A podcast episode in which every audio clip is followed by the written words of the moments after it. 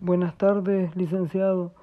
Mi nombre es Kevin Eduardo Quintanilla Sorto y en este momento voy a realizar la actividad correspondiente a la semana número 2.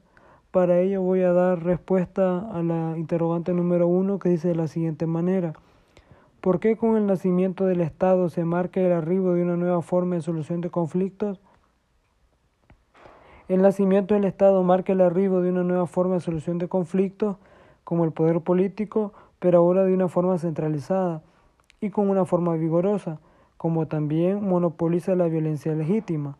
Con ello, lo que se busca es que sea el Estado el encargado también de resolver cada uno de los conflictos sociales que surjan o que puedan surgir entre los ciudadanos, para evitar que los contendientes entren a una lucha en busca de solucionar los problemas a su manera. Con ello, lo que se trata de evitar es el descontrol social que implicaría que, por ejemplo, los ciudadanos aplicaran la ley del taleón. La solución de conflictos a partir del nacimiento del Estado puede y es visto desde diferentes puntos de vista. Desde el punto de vista material, la lesión de las reglas, tanto de organización como también las reglas de convivencia, representa o es considerado como desobediencia al poder o a quien lo encarna. En el caso de nuestro país, sería el gobierno o el Estado. Con esto nace la coacción estatal y con mayor fuerza en la rama del derecho penal. Es así como surge la pena estatal, muy ligada a los principios de una moral de una forma dominante. Pero visto desde el punto de vista del procedimiento, nace una organización estatal específica, que es la encargada de reaccionar directamente en estos casos en donde hayan conflictos sociales, en donde los protagonistas del conflicto, tanto la víctima como el victimario, pierdan la importancia. Esto partiendo de la idea de que su voluntad no soluciona nada, por lo menos en los casos en los cuales la acción que ellos hayan realizado, de los cuales ha surgido el conflicto, pone en peligro la paz entre los demás ciudadanos y la forma concreta que adopta la organización social. De todo esto aparece la Inquisición, custodio del orden, y la cual es la encargada de reprimir el desorden mediante la pena, la cual es utilizada para restablecer de esta manera el orden jurídico y así estar de acuerdo a lo calculado o previsto por el Estado previamente. Primera pregunta. ¿Cómo se divide el error? El error, en su sentido estricto, es la falsa noción de la realidad. Según el autor Donaut, el error consiste en creer verdadero lo que es falso y lo falso verdadero. Existe una polémica acerca del error y de la ignorancia en cuanto a que son equivalentes o diferentes. El error consiste en creer que una cosa está constituida de ciertos elementos, pero en la realidad está constituida por otros totalmente diferentes. La ignorancia consiste en no tener noción de tal cosa. Pero para el derecho tal distinción no existe, son equivalentes. Tanto hierra el que se equivoca como el que ignora, porque el error proviene de la ignorancia. El error se divide en error de hecho y error de derecho. El autor opina para aclarar esta diferencia acude a un ejemplo clásico dice que si una persona celebra un contrato con un menor de edad creyendo que negocia con un mayor de edad, comete un error de hecho. Pero si la persona a sabiendas que está negociando con un menor de edad lo hace, comete error de derecho. El error de derecho está regulado en el artículo 1323 del Código Civil, el cual dice, el error sobre un punto de derechos no vicia al consentimiento. Siguiendo los postulados del Código francés, esta clase de error sí vicia al consentimiento. Tal acierto está basado en que el error de hecho invalida todo acto jurídico porque el interesado no prestaría su consentimiento y no incurrir en él. Lo mismo puede arguirse del error de derecho, ya que quien consiente basado en ignorancia o en un falto concepto de la norma jurídica es posible que evitaría hacerlo si lo conociera a plenitud. Nuestra legislación, por el contrario, siguiendo la línea del derecho romano y del español, no acepta lo anterior. De ello da fe el artículo antes mencionado, el artículo 1323 del Código Civil. Las razones de todo ello están basadas en el hecho de que no habría seguridad jurídica en el aspecto social ni tampoco en el comercial si se aceptara que cualquier persona alegara ignorancia de la ley con el solo objeto de no cumplirla. En el artículo 8 del Código Civil dice esto claramente, no podrá alegarse ignorancia de ley por ninguna persona. Argumentar que se ignora la ley no es excusa para no cumplirla, porque se presume que es conocida de todos. Por lo tanto, nadie puede alegar la nulidad de un acto cumplido bajo la potestad de un error acerca de ella. De ella nació el aforismo romano traducido al español que dice que el error de derecho no perjudica.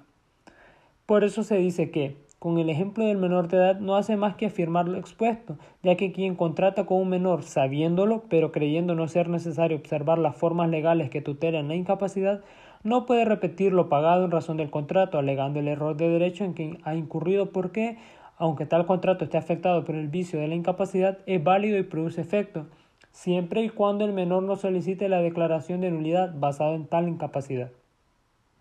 Alessandro Somarriba, haciendo alusión al artículo 1323 del Código Civil, dice que tal regla es absoluta cuando la persona que hierra pretende liberarse de la obligación, es decir, cuando la víctima del error pretende lucrar o beneficiarse con este error, tratando de eludir el cumplimiento de la obligación contraída por ella.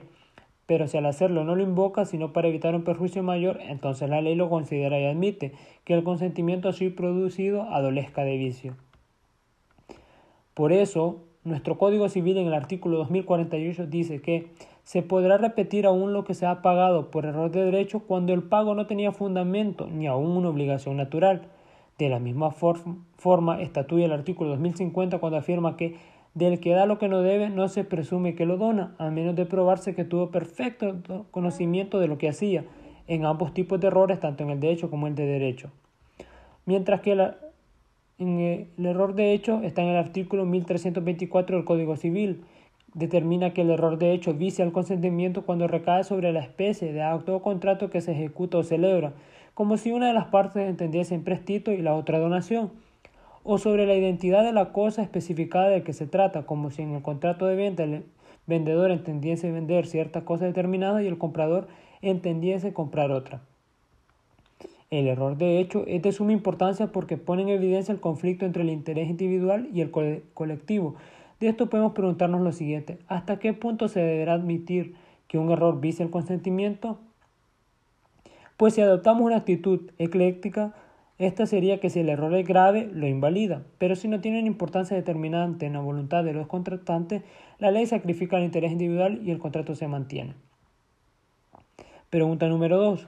¿Cuál de los vicios es en su opinión más común y cuál es el más importante. En el artículo 1322 del Código Civil encontramos los tipos de vicios. En este artículo se establece que los vicios de que puede adolecer el consentimiento son el error, fuerza y dolo. Para mí, el vicio por dolo es el más común porque por palabras o maquinaciones insidiosas de parte de uno de los contratantes induce al otro a celebrar un contrato que sin ellos no hubiera hecho. Y el más importante considero que es el de la fuerza porque en este caso no se tiene ninguna intención de hacer la acción y solamente es cometido por el medio o la fuerza que ha sido aplicada sobre él. Pregunta número 3. ¿Cuál es el plazo que tiene la mujer casada para alegar la nulidad del matrimonio por uso de la fuerza? Esto está regulado en el artículo 95 del Código de Familia, denominado nulidad por fuerza. Dice expresamente lo siguiente. La nulidad del matrimonio contraído mediante el uso de la fuerza física o moral suficiente, ya sea que provenga del otro contrayente o de un tercero, solo puede ser pedida por la víctima de la fuerza y se sanea por el transcurso de tres meses contado desde el día en que se cese la fuerza. El temor Pregunta número 4. ¿El temor reverencial vicia o no el consentimiento? Según lo regulado en el artículo 1327 del Código Civil y lo establecido por la Corte Suprema de Justicia de forma reiterada, el temor reverencial consiste en el solo temor de desagradar a las personas a quienes se debe sumisión y respeto. Y esto no basta para viciar el consentimiento. Pregunta número 5. Tengo un caso de fuerza insuperable y cite bases legales. Un caso de fuerza insuperable es cuando se arrienda un local para un año y se acuerda pagar un canon de arrendamiento de mil mensualmente y a los seis meses hay un terremoto el cual destruye el local ya no puede ser usado para lo que fue arrendado. Por tanto, esto exime de responsabilidad al deudor, porque como sabemos un terremoto es una fuerza insuperable. Debemos tener claro que para considerarse fuerza insuperable deben darse las siguientes características. Su origen debe ser completamente independiente de la, voluntad del deudor, es decir, que el acontecimiento provenga por causa ajena, porque si se produce por hecho culpa de éste no es excusa del cumplimiento de la obligación. Que sea un improvisto al que no es posible resistir, el acontecimiento debe ser imprevisto e irresistible, que impida o imposible el cumplimiento de la obligación presentando un obstáculo actual e insuperable para ejecutarla. Su ausencia recae en lo inevitable y que por su naturaleza esté sustraído del poder del hombre. Además debe tener una fuerza en, en el que el hombre no pueda controlar o defenderse efectivamente de ellos. También el hecho del acontecimiento no puede cumplirse en forma total o absoluta por consecuencia de caso fortuito o fuerza mayor, y por último, el caso fortuito o fuerza mayor deben de presentar una dificultad de ejecutar la obligación de manera permanente y no temporal de la obligación. Estos elementos deben de ser probados por el deudor, puesto que si se alega que no cumplió con una obligación excusándose en, en un caso fortuito de fuerza mayor, él no es el interesado, él es el interesado en probar que han concurrido todos estos elementos que lo eximen de responsabilidad.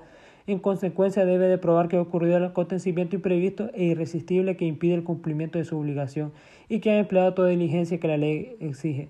Así lo establece el artículo 1418 del Código Civil en el inciso 3, que literalmente dice: La prueba de la diligencia o cuidado incumbe al que ha debido emplearlo, la prueba del caso fortuito al que lo alega. Mientras que el artículo 1438 en el inciso sexto dice que Toda obligación puede extinguirse por una convención en que las partes interesadas, siendo capaces de disponer libremente de lo suyo, consientan en darlo por cumplida. Las obligaciones se extinguen además o en todo en parte por la pérdida de la cosa que se debe o por cualquier otro acontecimiento que haga imposible el cumplimiento de la obligación.